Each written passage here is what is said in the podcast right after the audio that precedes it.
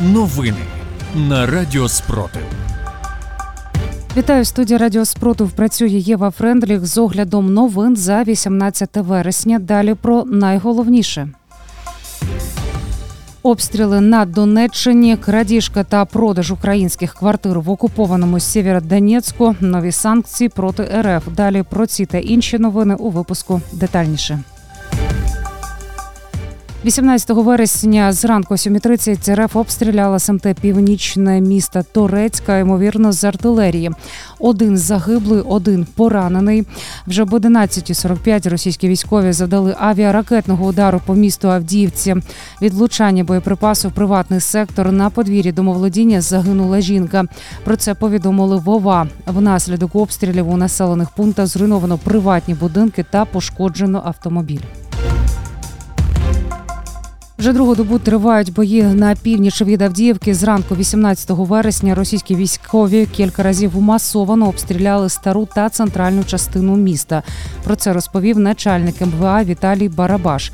Також за його словами, в ніч на 18 вересня були поодинокі прильоти по старій частині міста. А приблизно з 6 ранку до 6.40 ранку армія РФ масово обстріляла дві вулиці та один провулок. До 10 років за ґратами можуть провести двоє жителів Старобільського району Луганської області, як після повномасштабного російського вторгнення стали працювати на посадах так званих начальників окупаційної адміністрації, так званого ЛНР. Про це повідомили у прес-службі Луганської обласної прокуратури. Слідчі обвинувачують настоятеля храму Московського патріархату, який водночас був старостою сіл Морозівка, Зоринівка та Шелестівка, а ще колишньою а ще колишнього голову Великоцької сільради. За інформацією правоохоронців, чоловіки при окупантах обійняли посади так званих начальників відділів життєзабезпечення сіл Морозівка та Великоцької адміністрації Міловського району, так званого ЛНР.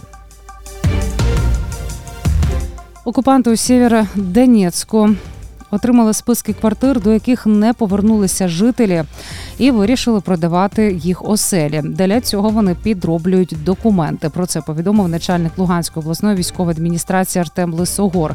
За його словами, у Сєвєродонецьку ще рік тому склали перелік таких квартир, власники яких не з'явилися в місті у зазначений термін. Особливо окупантів цікавила інформація про ті квартали, які найбільш вцілили вціліли після штурму населеного пункту туди і переселилися колаборанти.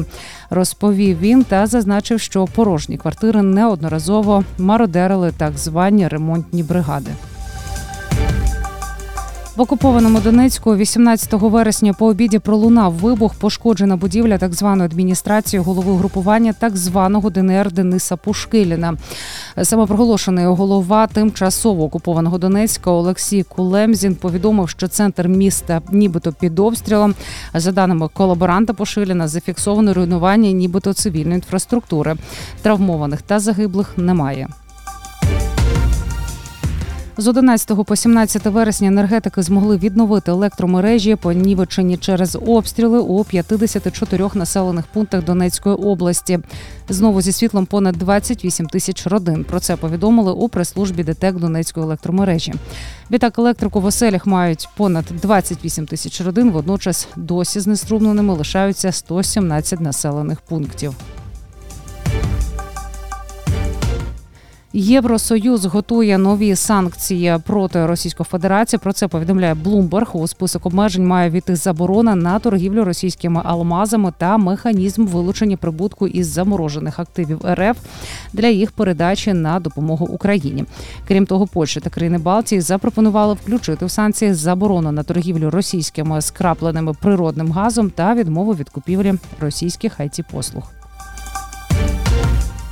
За час повномасштабного вторгнення Сили оборони України знищили 272 тисячі 940 російських окупантів. Більше за новинами слідкуйте в телеграм-каналі Радіо Спротив. З вами була Єва Френдріх. Зігріваємо один одного любов'ю. Віримо в сили оборони України, і все буде Україна.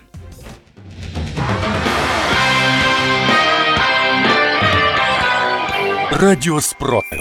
Радіо визвольного руху.